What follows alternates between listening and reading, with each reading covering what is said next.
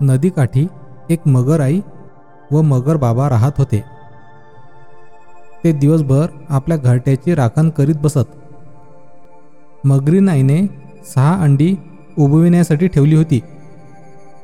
दोघेही त्या अंड्यातून केव्हा आपली पिल्लं बाहेर येतील याची आतुरतेने वाट पाहत होते. त्या अंड्याची मायाने काळजी घेत होते.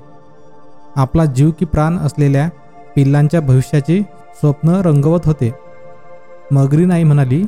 आपल्या पिल्लांना छान झपझप पोहायचं कसं ते मी शिकवणार. आणि त्यांना छान छान खाऊ घालून ताकदवान करेल.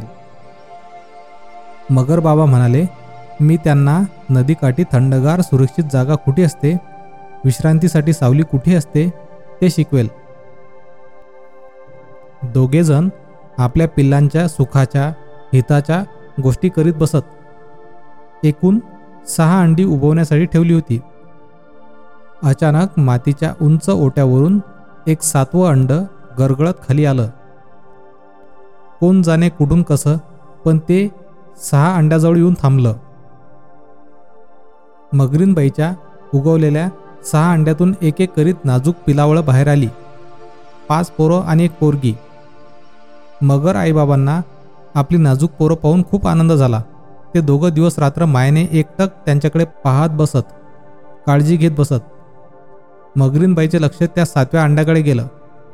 मग मगर बाबा म्हणाले हे सातवं अंड आलं कुठून? काही कळना. पण हे जरा वेगळंच दिसते.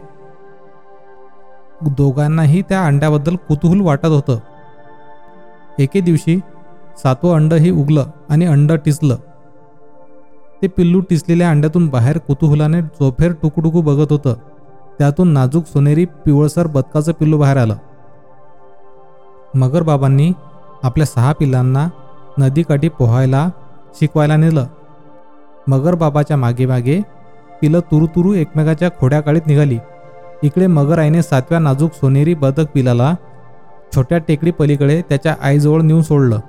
बदक आईने मगरीचे खूप आभार मानले. बदक आईला आपलं हरवलेलं पिल्लू मिळालं. तिनं आपल्या पिल्लाला प्रेमाने कुशीत घेतलं. बदक पिल्लूही आईच्या कुशीत धावून गेलं.